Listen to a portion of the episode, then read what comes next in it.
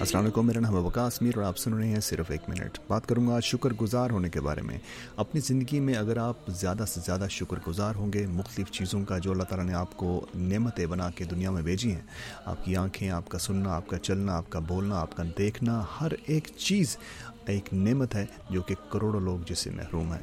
اگر آپ شکر گزار ہونا شروع کر دیں، صبح جب اٹھتے ہیں تو شکر گزار ہوں اللہ سبحانہ تعالیٰ کا کہ آج اس نے آپ کو اٹھایا ہے۔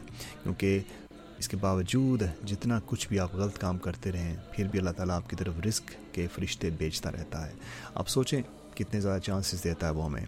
ہر روز اٹھاتا ہے اور دیکھتا ہے کہ کیا میرا بندہ کیا میری طرف پلٹ کے آئے گا؟ اور وہ یہ بھی دیکھتا ہے کہ جب اس کی طرف پلٹ کے لوگ آتے ہیں تو کیسے ان کی زندگیاں اور زیادہ خوبصورت ہو جاتی ہیں۔ اپنی زندگی کو اور خوبصورت کرنے کے لیے زیادہ سے زیادہ شکر گزار ہوں، کیونکہ اللہ تعالیٰ کہتا ہے شکر گزار ہوگے تو اور دوں گا۔